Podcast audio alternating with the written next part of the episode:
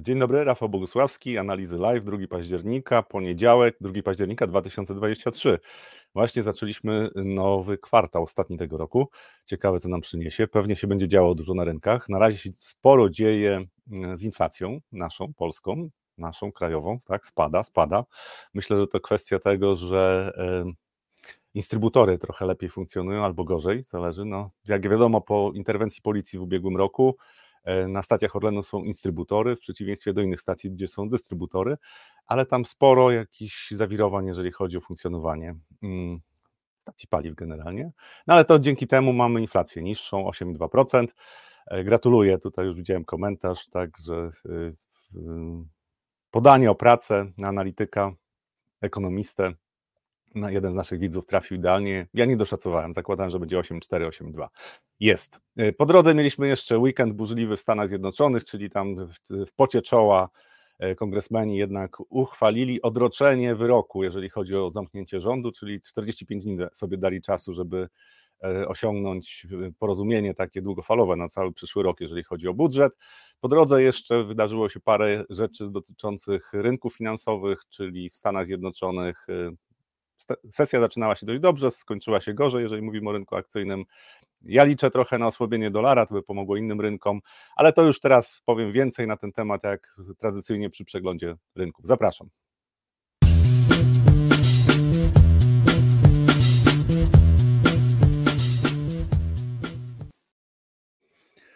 Zacznę od WIG-20. E, wczoraj, piątkowa, przepraszam, dzisiaj jest poniedziałek. Wczoraj nie było sesji, przynajmniej nie na polskiej giełdzie. WIG20 1,6% do góry, tutaj ta ostatnia, ostatnia świeca taka wzrostowa. E, pomógł, pomogły banki, WIG banki poszedł do góry też e, no mocno, ponad 2,5%. E, zakładam, że trochę się inwestorzy ucieszyli, że Sąd Najwyższy orzeczenie wydał, które idzie przeciwko obecnym orzeczeniom, jeżeli chodzi o kredyty frankowe, czyli no nie będzie tak oczywiste, jak było do tej pory, że można unieważnić całą umowę, jeżeli chodzi o kredyt frankowy. To się pojawiło w piątek, rynki zareagowały. Też generalnie, e, zanim skończyliśmy naszą sesję, to Stany Zjednoczone, rynek amerykański był w znacznie lepszych nastrojach niż na zamknięciu w Stanach Zjednoczonych, czyli o 22 było już dużo gorzej. To jest SP 500 e, i zaczęło się optymistycznie, natomiast im dłużej trwała sesja, tym było gorzej. Tam pod koniec próbowali trochę podnieść rynek, ale generalnie inwestorzy nie utrzymali tych wzrostów. Obawiali się zapewne zamknięcia e, rządu, czyli w Stanach Zjednoczonych jeszcze przed rozpoczęciem weekendu nie było porozumienia dotyczącego ustaw budżetowych. Bez tych ustaw rząd nie może funkcjonować, znaczy nie mogą wydawać pieniędzy agendy rządowe, no ale e, wczoraj porozumienie zostało osiągnięte, tylko porozumienie dotyczące przedłużenia czasu na negocjacje. No i to jest coś, co myślę, że będzie dzisiaj trochę optymizmu się pojawi, natomiast czy to wystarczy, żeby utrzymać rynek E, w trendzie wzrostowym, no to jest pytanie otwarte. Wydaje mi się, że mm, siły byków i y, niedźwiedzi są zrównoważone, więc tutaj warto obserwować ten rynek. Jeszcze bardziej warto obserwować rynek, y, kurs dolara, to jest indeks dolara i mamy, no tutaj to są dzienne wykresy, mamy dwie sesje, gdzie była spora zmienność, jeżeli patrzymy na wykres y, dolara. No ale na razie jeszcze trudno powiedzieć, że tu już nastąpiło odwrócenie trendu, przynajmniej czasowe. Ja liczę na to, że październik, grudzień przyniesie takie odragowanie. To jest indeks dolara, mamy od lipca trend wzrostowy dość silny. Jesteśmy na poziomach e, powyżej 105 punktów, jeżeli mówimy o indeksie. Jeżeli popatrzymy na euro dolara, e, to też w ostatnim czasie tutaj się sporo dzieje. To jest oczywiście odwrócone, bo tutaj jak się dolar umacnia, to euro-dolar słabnie, znaczy euro wtedy się osłabia i tutaj ostatnie dni przyniosły też e, odreagowanie. W czwartek, w piątek zmienna sesja. Pytanie, co będzie w najbliższym czasie. Jeżeli rynek ustabilizuje się tutaj i później zacznie się ruch wzrostowy, to spokojnie tutaj możemy na poziom 1,08, 1,09, a może nawet wyżej. To by było bardzo, e, bardzo e, korzystne z punktu widzenia rynków wschodzących. Wszystkie tematy, te, te istotne, rozwinę później, bo są artykuły na Bloombergu, e, więc powiem trochę więcej na temat tego, co się dzieje, jeżeli e, patrzymy tylko na wykresy, no to oczywiście wykresy coś pokazują, ale w tle są wydarzenia makroekonomiczne, też informacje, które napływają z gospodarek i tutaj można spodziewać się, że to też będzie miało wpływ na zachowanie euro-dolara. Podkreślam, czy zaznaczam, że w piątek tym tygodniu będą dane z rynku pracy amerykańskiego. Jeżeli te dane byłyby słabsze od oczekiwanych, tam jest oczekiwane powstanie 165 tysięcy nowych miejsc pracy. Jeżeli byłoby słabsze, e, byłyby słabsze, to myślę, że e, są spełnione warunki do tego, żeby dolar się osłabił. Przynajmniej przejściowo przez kilka tygodni, może miesiąc, może dwa. Taki, taki ruch wzrostowy tutaj by na eurodolarze wcale mnie nie zaskoczył. Bardzo dużo negatywnych informacji dotyczących strefy euro zostało zdyskontowanych. E, to, na co bym też zwracał uwagę, to są między innymi rentowności obligacji. To są obligacje niemieckie dziesięcioletnie. E, w piątek e, tutaj przede wszystkim niższa, niższy odczyt inflacji, o tym też za chwilę powiem więcej, spowodował, że te rentowności obligacji spadły, niższy odczyt inflacji ze strefy euro. Natomiast znowu tutaj jeszcze to za mało się wydarzyło na tym rynku, żeby powiedzieć, że tutaj już zostały zażegnane obawy o dalszy wzrost rentowności. E, co prawda, dane, e, z, jeżeli chodzi o inflację w strefie euro, pokazują, że dezinflacja postępuje, więc jest szansa na to, że pod, ostatnia podwyżka e, dokonana przez Europejski Bank Centralny we wrześniu była ostatnią podwyżką, to znaczy on nie będzie musiał więcej podnosić mm, stóp procentowych.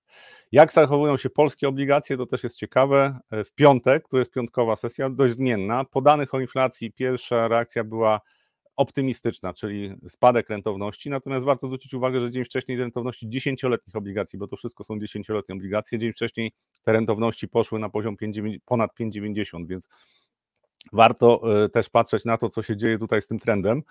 E, rentowności dziesięcioletnich obligacji rosną. Według mnie, jeżeli chodzi o Polskę, te rentowności będą rosły. To znaczy to, co się dzieje z inflacją w Polsce, ten odczyt inflacji jest e, kosmiczna. Czy to naprawdę to nie ma wiele wspólnego z tym, co się dzieje w polskiej gospodarce, ale o tym y, za chwilę więcej. E, I jeszcze będę mówił o y, giełdzie japońskiej, bo to jest bardzo ciekawy rynek. Y, ostatnio może nie, niezbyt silny, natomiast patrząc trochę w dłuższej perspektywie, jak na wykres tygodniowy popatrzymy, to ten rynek w ostatnim czasie zachował się dość dobrze.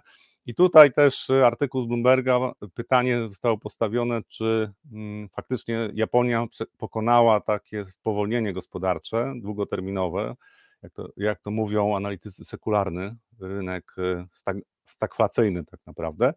I, I, że są przesłanki do tego, znaczy w ogóle, że na Japonię trzeba trochę inaczej patrzeć niż na inne rynki, ze względu na to, że e, ta gospodarka rozwija się pomimo tego, że kurczy się populacja Japończyków. To jest coś, co warto obserwować, no bo to też dotyczy Polski, dotyczy wielu krajów europejskich. W perspektywie następnych kilkunastu lat my będziemy szli podobną ścieżką, jeżeli chodzi o e, liczbę ludności. Oczywiście pytanie, jak będziemy rozwiązywali ten e, problem, czy przez mm, imigrantów, czy w inny sposób.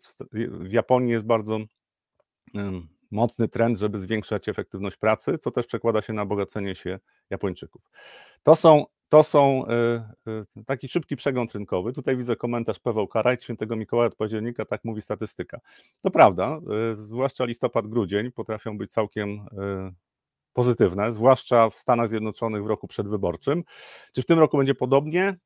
No, zobaczymy. Znaczy, patrzę, ten tydzień, jeżeli chodzi o rynek amerykański akcyjny, wydaje mi się, że może być zwiastunem tego, co się będzie działo w kolejnych tygodniach. Jeżeli tutaj będzie sytuacja korzystna dla byków, to wydaje mi się, że jest szansa, że e, zakończyliśmy spadki, przynajmniej tak intensywne, jak były w, e, we wrześniu, tak, w sierpniu, we wrześniu.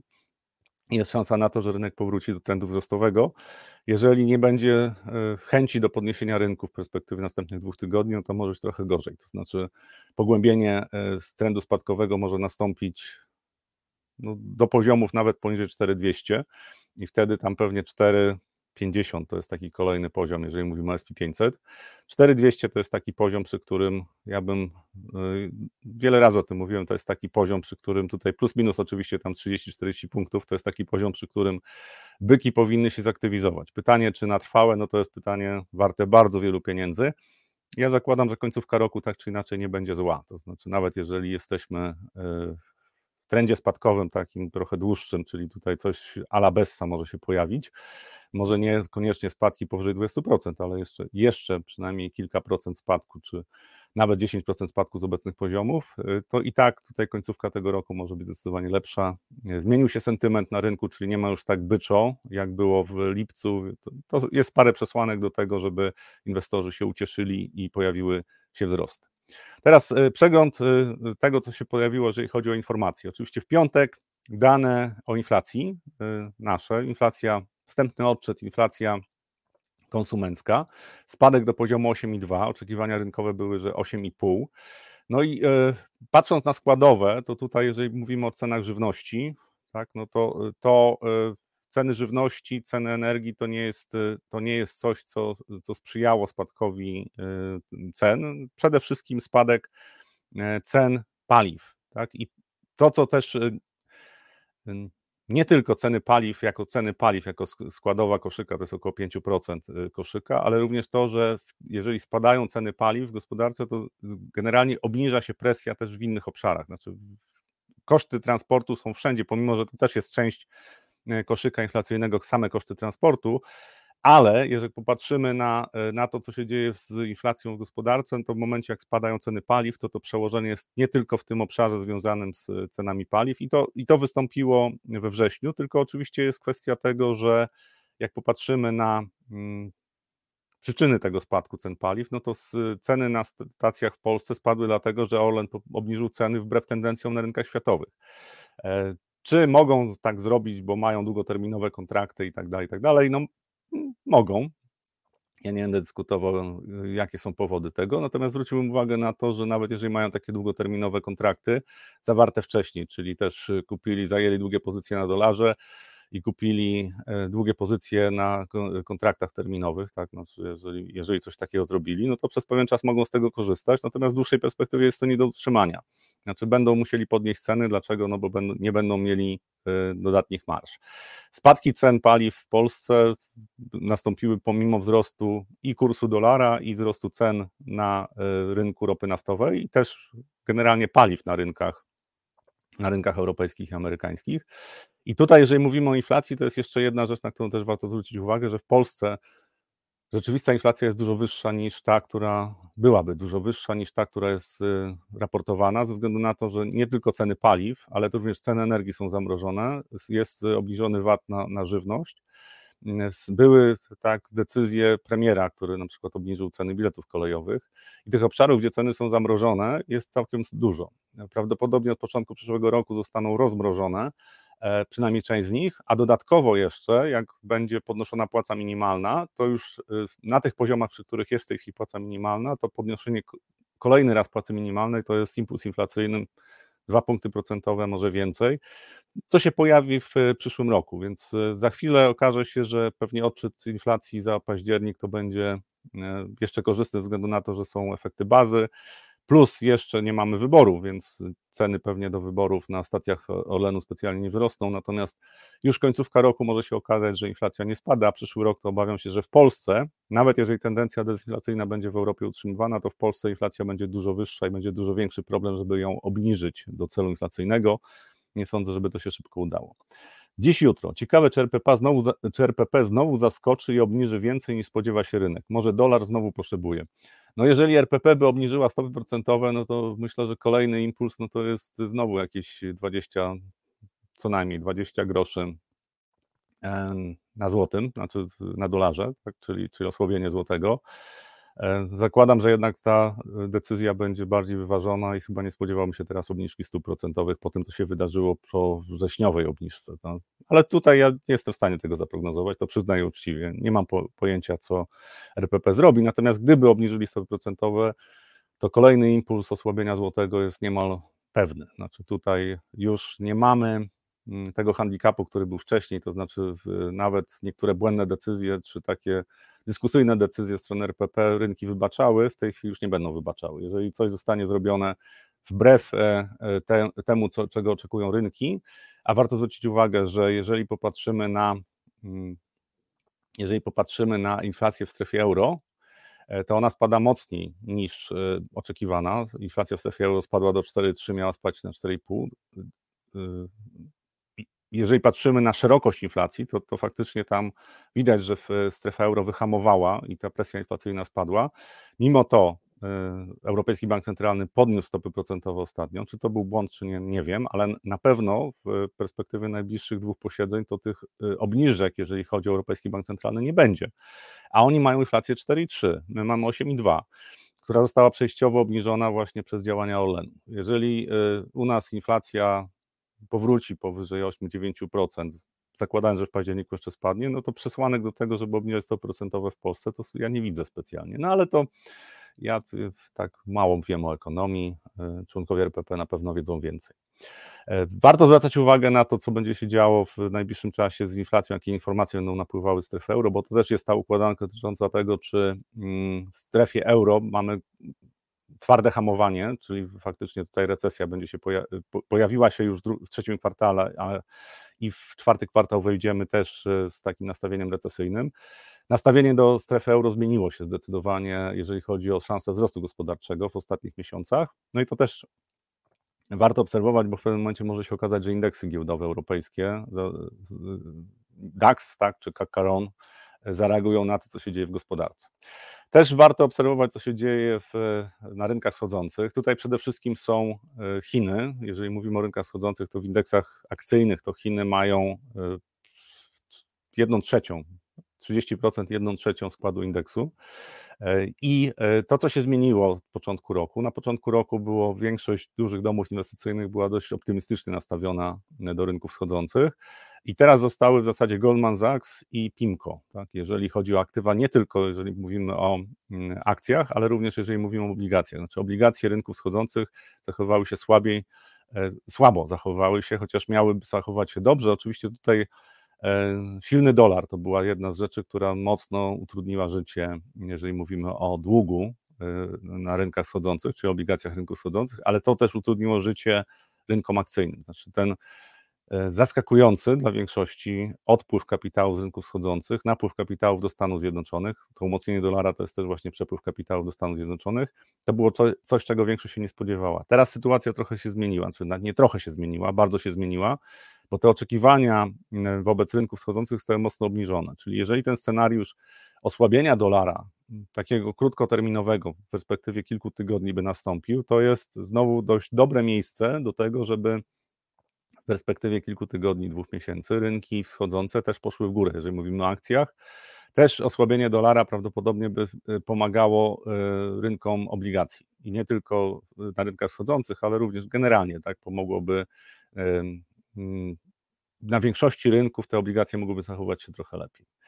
Magda Weiss nam pisze, indeks PMI dla przemysłu w Polsce 43,9, prognoza 43,7, poprzednio 43,1. No, yy, przypomnę, że indeks PMI yy, to dopiero powyżej 50 punktów. To jest tak, że przedsiębiorcy stają się optymistyczni, że oczekują, że będzie poprawa sytuacji, poniżej 50 punktów jest pogorszenie sytuacji, natomiast to już od pewnego czasu mamy te odczyty, jeżeli chodzi o indeks PMI przemysłowy w Polsce na niskich poziomach, a mimo wszystko no, gospodarka nie jest w rewelacyjnej formie, natomiast nie ma jakiejś zapaści. Tutaj jeżeli chodzi o spadek mm, produkcji przemysłowej, to on występował, też oddziaływało negatywnie na polskie PKB to, że konsumenci osłabli, natomiast jest szansa, że w końcówce roku już e, te niekorzystne tendencje, jeżeli chodzi o konsumpcję, się poprawią, co też paradoksalnie może trochę e, poprawić sytuację, jeżeli chodzi o sektor przemysłowy, chociaż tutaj większe znaczenie ma eksport, jeżeli chodzi o odczucia przedsiębiorców, e, jeżeli chodzi o przemysł, natomiast e, poprawa sytuacji, jeżeli chodzi o konsumpcję, to generalnie jest poprawa sytuacji w ogóle w gospodarce. Pytanie, czy tak nastąpi, to jest też pytanie, które dla inwestorów, którzy mają polskie akcje, to jest e, pytanie, które jest warte sporo pieniędzy, ale to też jest z punktu widzenia polskich obligacji bardzo istotne pytanie, bo jeżeli polska gospodarka, tak jak ja się spodziewam, nie będzie dalej słabła, czyli popyt konsumencki się wzmocni, to inflacja w Polsce nie będzie spadać. Znaczy ona spadnie jeszcze tam, może w październiku, być może jeszcze w lutym przejściowo, bo tam będzie bardzo wysoki efekt bazy, natomiast okaże się, że ona nie chce spadać poniżej 7% z tendencją do tego, że będzie chciała wrócić powyżej 10%, nawet jeżeli będą jakieś tendencje na rynkach światowych. Pomijam scenariusz załamania cen ropy naftowej. Tak? To jest scenariusz, który może się który okazałby się bardzo decyzyjny również dla Polski, natomiast na razie taki scenariusz jest mało prawdopodobny ze względu na to, co się dzieje e, e, z popytem i podażą. I tutaj jest dużo komentarzy dotyczących właśnie dość e, ciasnej sytuacji na rynku ropy, czyli podaż jest niewystarczająca. Grzegorz e, Zgotka. Recesja będzie w Europie, to inflacja też spadnie, ropa w dół. E, ja przypomnę tylko, że oczekiwania dotyczące mm, e, recesji w Stanach i w Europie były no, od początku roku w zasadzie, dlatego ropa miała w ogóle w tym roku nie rosnąć. Znaczy na początku roku, w związku z tym, że Chiny miały się ożywić gospodarczo, to ropa miała rosnąć, ceny ropy miały rosnąć. Potem się okazało, że no nie, Chiny nie, da, nie dają rady, no to w związku z tym, że w Stanach Zjednoczonych będzie recesja albo spowolnienie, a Europa tak, no tak, może recesji uniknie, ale nie będzie rewelacyjnie, to ceny ropy miały spadać. No i ceny ropy wzrosły z 65 dolarów na 95 dolarów. Mówię o teksańskiej ropie. E, więc zakładanie w tej chwili, że już na pewno e, recesja będzie w strefie euro i dlatego ceny ropy spadną, jest troszkę niebezpieczne z tego punktu widzenia, że może się okazać, że jednak Chiny sobie poradzą. Tam jest stymulacja fiskalna, która ruszyła w lipcu i tutaj może się okazać, że będzie zaskoczenie w czwartym kwartale, że popyt ze strony Chin będzie większy niż e, wydaje się w tej chwili możliwy i nadal uważam, że jesteśmy w takim otoczeniu w ogóle w gospodarce światowej, że zakładanie czegoś e, tak wprost, że tutaj na pewno spowolnienie w Europie i spadki cen ropy może być e, niebezpieczne z punktu widzenia inwestowania.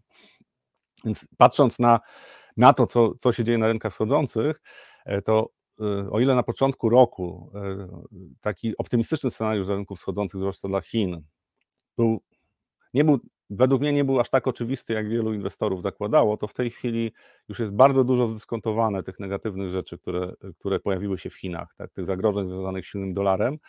E, osłabienie dolara według mnie pomogłoby rynkom wschodzącym, przynajmniej w perspektywie do końca roku. Mogłoby się okazać, że tutaj będzie dużo lepszy scenariusz. To też pomogłoby WIG20, nasza, nasza giełda, zwłaszcza duże spółki, no to tutaj by skorzystały ewidentnie. Oczywiście też osłabienie dolara to jest umocnienie złotego. Pomijam to, co zrobi RPP, no o tym na następnych, e, na następnych live'ach będziemy mówili. Co się dzieje w Europie, e, to tutaj bym zwracał uwagę przede wszystkim na te rentowności obligacji europejskich, bo one podążają ewidentnie za, e, za obligacjami amerykańskimi. Tam w Stanach Zjednoczonych mamy rentowności obligacji, one rosły. E, dziesięcioletnie obligacje, rentowności dziesięcioletnich obligacji doszły do poziomu 4,70 i w związku z tym, że pogarszał się sentyment na rynku amerykańskim, to na europejskim też ten sentyment do obligacji się pogarszał. Pytanie, czy te rentowności, tak jak w przypadku niemieckich obligacji, już y, było tak 2,97 nawet, y, popatrzymy na, na te notowania, to jest dwugodzinny wykres, ja tu celowo pokazuję, co się wydarzyło w piątek, bo nastąpiła odwrót, znaczy tutaj rosły rentowności i nastąpił odwrót, y, dane o inflacji pomogły zdecydowanie, natomiast warto obserwować, co się będzie działo dalej, bo być może jesteśmy bardzo blisko. Ja w ogóle zakładam taki scenariusz y, i dla rynku amerykańskiego obligacyjnego i europejskiego, nie polskiego, bo my będziemy, polskie obligacje według mnie będą e, też nie, nie muszą tracić, znaczy rentowności nie muszą rosnąć, natomiast y, Więcej zysku bym się spodziewał, jeżeli chodzi o zmiany w punktach bazowych na, na rentownościach, to bardziej bym stawiał na, na Niemcy chociażby i na Stany Zjednoczone. I warto obserwować, co się będzie działo w najbliższym czasie z rentownościami, bo jeżeli one by spadały nadal, to e, e, zakładam również, że sytuacja na rynku, na rynku akcji by się poprawiła. W Europie pewnie też. Nawet pomimo tych zagrożeń związanych z, ze spowolnieniem w Europie, to spadki rentowności obligacji to jest coś, co pewnie dałoby jakiś oddech. Bardziej stawiam na Stany Zjednoczone, ale w Europie też by trochę pomogło. Natomiast to, co, czym żyły y, Stany Zjednoczone w weekend, to było to, co robili y, kongresmeni i no w zasadzie w ostatniej chwili mm, przegłosowali takie porozumienie demokraci z republikanami. Tam skrzydło republikańskie takie e, skrajne skrzydło, nie chce, znaczy chce bardzo dużych redukcji, jeżeli chodzi o wydatki budżetowe w przyszłym roku, więc e, bez tych bez tego skrajnego skrzydła republikańskiego zostało zawarte porozumienie, w którym kongresmeni zgodzili się, że do 17 listopada tak, rząd może normalnie funkcjonować, wszystkie agendy będą funkcjonowały, z wyjątkiem wydatków na dofinansowanie Ukrainy. Czyli Ukraina nie dostaje w tej, nie będzie dostawała w najbliższym czasie dofinansowania. To jest dość istotne z punktu widzenia tego, gdzie my jesteśmy, bo może się okazać, że e, Ukraińcom za chwilę zabraknie pieniędzy na to, żeby finansować działania wojenne. To jest coś, co jest sporym ryzykiem z punktu widzenia Europy. Natomiast z punktu widzenia Stanów Zjednoczonych czy gospodarki amerykańskiej to porozumienie daje czas, to znaczy do połowy listopada pewnie rynki nie będą się specjalnie martwiły, znowu się zaczną martwić y, gdzieś tam koło 10 listopada, jeżeli tego porozumienia by nie było, no bo jeżeli będzie zamknięcie rządu, to mniej więcej po 3-4 tygodniach gospodarka to odczuje. Tydzień zamknięcia rządu, czyli tydzień braku takiej ustawy, która pozwala, ustaw, które pozwalają funkcjonować rządowi, to się niespecjalnie wiele dzieje w gospodarce. Po trzech, czterech tygodniach to byłby już jednak problem. E, widać, że to e, skrajne skrzydło republikańskie nie chce ustąpić, i tutaj porozumienie może być bardzo trudne. To znaczy, przegłosowanie tych ustaw e, w takiej postaci, jak chcieliby demokraci, jest praktycznie niemożliwe. Pytanie, na jakie ustępstwa pójdą demokraci i też co z finansowaniem działań wojennych Ukrainy przez y, y, Stany Zjednoczone, no bo tutaj właśnie to, to skrajne skrzydło republikańskie mówi kategoryczne nie. To jest coś, co znowu rynki się pewnie tym zaczną martwić za kilka tygodni. Na razie jest oddech. Zakładam, że rynki akcji w Stanach Zjednoczonych zaczną dzień na plus. Pytanie, jak go zakończą, bo to jest y, nie, ta informacja, jeżeli rynki są w takim położeniu, jakim ja zakładam, że będzie to wystarczy do tego, żeby byki trochę więcej energii wykrzesały, no to dzisiejsza sesja powinna być pozytywna i kolejne dni pewnie też. E, to stabilizuje sytuację na rynku i daje szansę na to, że wchodzimy w październik w tak dość dobrych e, nastrojach. Szanse na to, że listopad, grudzień będą wzrostowe, wtedy według mnie rośnie. Jeżeli dzisiaj rynki w Stanach zakończą na minusach, czyli po dobrym otwarciu będą spadki, no to nadal, nadal jesteśmy w sytuacji, w której pogłębienie spadku w perspektywie następnych tygodni jest możliwe. Ja preferuję scenariusz taki w miarę optymistyczny. Mm, myślę, że listopad tak naprawdę pokaże, jaka jest siła e, amerykańskiego rynku. E, zakładam, że listopad i grudzień będą korzystne z punktu widzenia inwestorów na rynkach akcji w Stanach Zjednoczonych przede wszystkim. E, I tutaj jeszcze jeden temat, o którym chciałem powiedzieć, to oczywiście amerykańscy naukowcy e, badają, tak Uniwersytet Washington, badali wpływ e, wykorzystania sztucznej inteligencji na zużycie energii. No i okazało się, że takie zapytania, które ChatGPT dostał, jak zostało to udostępnione, to zużycie energii w, to był poziom mniej więcej taki, jak 33 tysiące gospodarstw domowych zużywa tej energii w jakimś tam czasie. I zwracają uwagę na to, że y, wykorzystanie sztucznej inteligencji, zanim przyniesie korzyści całej gospodarce, będzie zwiększało popyt na energię. To jest w ogóle, znowu wracamy do historii dotyczącej tego, co będzie się działo z cenami energii na świecie i w jaki sposób rozwiązać te dylematy związane z transformacją gospodarki na zieloną energię, w jaki sposób y, zapewni bezpieczeństwo energetyczne i wygląda na, znowu na to, że w miarę jak będzie rosło użycie sztucznej inteligencji, to problemy dotyczące wykorzystania, znaczy y, produkcji energii będą narastały. Na szczęście jeszcze to nie jest tak, że ta sztuczna inteligencja już w tej chwili radykalnie zmieni sytuację, jeżeli chodzi o popyt na energię, tylko to będzie stopniowo rosło, więc jest szansa na to, że się to uda e, przeprowadzić w perspektywie następnych kilku lat, zwiększenie produkcji energii. Natomiast warto też pamiętać o tym, że nie tylko produkcja, ale też e, transport, przesył energii, czyli cała infrastruktura. To jest coś, co zwłaszcza w Polsce, jak popatrzymy na to, co się wydarzyło w ostatnich latach, kiedy e, powstało bardzo dużo źródeł też prywatnych produkcji zielonej energii, okazało się, że sieci przesyłowe nie są w stanie tego przyjąć, znaczy nie jesteśmy przygotowani do tego, a to jest oczywiście pochodna tego, że wieloletnie zaniedbanie, jeżeli chodzi o inwestycje w sieci przesyłowe w Polsce, to teraz będziemy za to płacili wyższymi rachunkami. E, zwracam uwagę, że to, co e, zostało przyjęte przez rynki, sztuczna inteligencja, także efektywność, wydajność pracy wzrośnie, że bardzo wiele sektorów na tym skorzysta, to jest jeszcze druga część tej historii, czyli okaże się, że mm, no, trzeba produkować tą energię i ten przejściowy czas też transformacji energetycznej to będzie czas, w którym okaże się, że bardzo dużo tej energii jest potrzebne. E, tutaj, co jest jeszcze ważne na dzisiaj, to Japonia. Japonia, duży artykuł w Bloombergu, i warto spojrzeć na Japonię przez pryzmat tego, co się dzieje, jeżeli chodzi o zamożność społeczeństwa, nie przez pryzmat PKB, tylko PKB per capita, czyli na mieszkańca, bo oni, im się kurczy y, populacja, mniej więcej o 2% się skurczyła populacja przez ostatnie 10 lat, ale równocześnie PKB wzrosło i dzięki temu, że y, PKB wzrosło, to zamożność, czy dochód na mieszkańca w Japonii, on wzrósł więcej niż w Stanach Zjednoczonych, wzrósł więcej niż w większości krajów europejskich, we wszystkich krajach europejskich. I znowu, y, to jest, to jest taki case, który analitycy obserwują ze względu na to, że no, starzenie się społeczeństw, zwłaszcza w Europie, to jest coś, co jest nieuniknione. Znaczy pytanie oczywiście, jak dużo imigrantów będzie w Europie, chociaż w, Japonii też e, imigranci są. To nie jest tak, że to jest hermetyczne społeczeństwo. To być może niektórzy mają takie mylne postrzeganie Japonii, że to jest zamknięte społeczeństwo i to nie, nie mają imigrantów. Mają.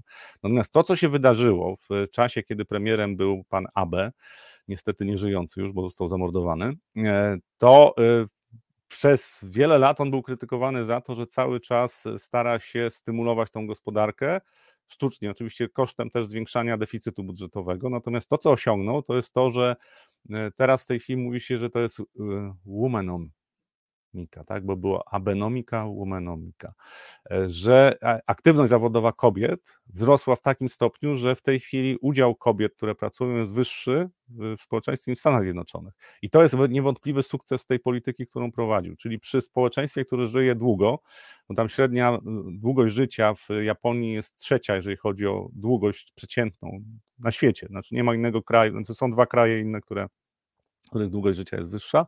Natomiast e, w Japonii jest bardzo długa, e, długi czas życia e, i równocześnie kurczy się populacja, tak starzejące się społeczeństwo, a mimo tego są w stanie utrzymać rozwój gospodarczy. On nie jest tak dynamiczny, jeżeli patrzymy w ujęciu wartościowym, tak, w całej gospodarki, jak na przykład chociażby Chin, tak, bo ten wzrost tam jest dużo mniejszy, natomiast jeżeli popatrzymy na zamożność społeczeństwa, to ona rośnie. I okazuje się, że przy zmianach e, dotyczących właśnie rynku pracy, czyli wprowadzenia nowych osób na rynek pracy, e, robotyzacji, automatyzacji, wykorzystania nowych technologii, to takie kraje wcale nie są skazane na to, że e, będzie zapaść gospodarcza. To jest bardzo ciekawy case, to też jest ciekawy case z punktu widzenia tego, co się dzieje na tym rynku. Na Nikkei wzrosty w tym roku są imponujące, natomiast ja bym zwrócił uwagę na to, co się dzieje w dłuższej perspektywie. Poprzednia dekada i obecne poziomy wycen to są, to są wyceny, wskaźnik PDE, e, czyli cena na zysk e, prognozowany. Mm, e, I jeżeli popatrzymy na to, co się dzieje tutaj w Stanach, w Japonii, to my jesteśmy mniej więcej na tych poziomach, na których byliśmy w poprzedniej dekadzie, pomimo tego, że rynek japoński, jeżeli przejdziemy tutaj na, i pokażę Nikkei, a tutaj gdzieś już Nikkei.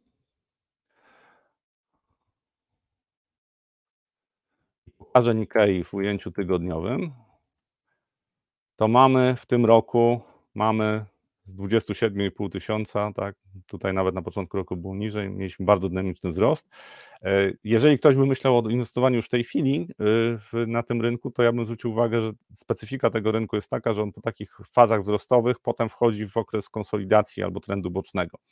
I zakładam, że tutaj tak może też się wydarzyć w najbliższym czasie, ze względu na to, że jeżeli e, słabnięcie gospodarki światowej będzie postępowało, e, czyli nie będzie dynamicznego przyspieszenia i też nie, nie obudzą się, gospodarka europejska nie, się nie obudzi, to o ile gospodarka japońska nie jest e, mocno uzależniona, jeżeli chodzi o samą gospodarkę, od eksportu, to jest tam poniżej 20% mm, udział eksportu, to e, firmy japońskie, te, które są notowane na giełdzie, one dużo bardziej bazują na eksporcie, między innymi chociażby Toyota. Tak? To, jest, e, to jest coś, co trzeba brać pod uwagę i ta specyfika japońskiego rynku, że po okresie szybkiego wzrostu, potem następuje wielomiesięczna konsolidacja, wymęczy inwestorów, wymęczy, potem jeszcze jakieś są czasami ruchy takie niespodziewane, korekcyjne, a potem jest kolejny ruch wzrostowy. Natomiast jeżeli faktycznie to, co zostało przeprowadzone w Japonii w poprzedniej dekadzie, ma trwalsze podstawy, y, jeżeli chodzi o zmianę też profilu gospodarki z punktu widzenia pracowników, czyli ten udział kobiet będzie się utrzymywał, to nawet starzejące się społeczeństwo nie jest skazane na porażkę, czyli kraj, który, który ma takie starzejące się społeczeństwo, nie jest skazany na porażkę. Pytanie, które znowu warto postawić, natomiast ja nie znam odpowiedzi, to jest co, co się stanie z długiem japońskim. To 250% do PKB rządowego zadłużenia to jest coś, co może spowodować duże turbulencje, jeżeli chodzi o gospodarkę również. Natomiast e, no, też e, dług japoński jest w posiadaniu przede wszystkim instytucji japońskich i Japończyków, więc to nie jest e, taka sytuacja jak na przykład w Stanach Zjednoczonych, gdzie tam ten udział inwestorów zagranicznych jest znacznie większy i to też ewentualne zawirowania związane z tym, że kapitał zagraniczny będzie się wycofywał, są większe.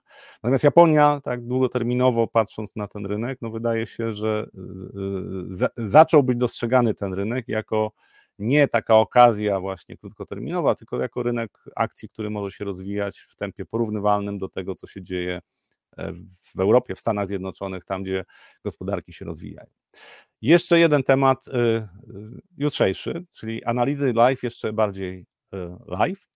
Mamy jutro konferencję Fund Forum. To była e, biletowana konferencja, czyli ktoś, kto kupił bilety, to zapraszam, na pewno się spotkamy. E, jeżeli e, ktoś nie pojawi się fizycznie na tej konferencji, to będzie o 15.50 jutro. Tak, możliwość obejrzenia analiz live, jeszcze bardziej live. Tu zaproszeni goście. Ja też jestem. Robert Stanilewicz będzie prowadził to spotkanie. No i to będzie jedyna część tej konferencji, która będzie y, na żywo transmitowana. Tam jeszcze będą rozmowy, które będą prowadzone z uczestnikami konferencji czy prelegentami, które też będzie można pewnie znaleźć w internecie. Natomiast no, ta konferencja założenia jest konferencją, która odbywa się stacjonarnie. E, zapraszam na jutro na 15.50. Na dzisiaj to wszystko. Bardzo dziękuję za uwagę.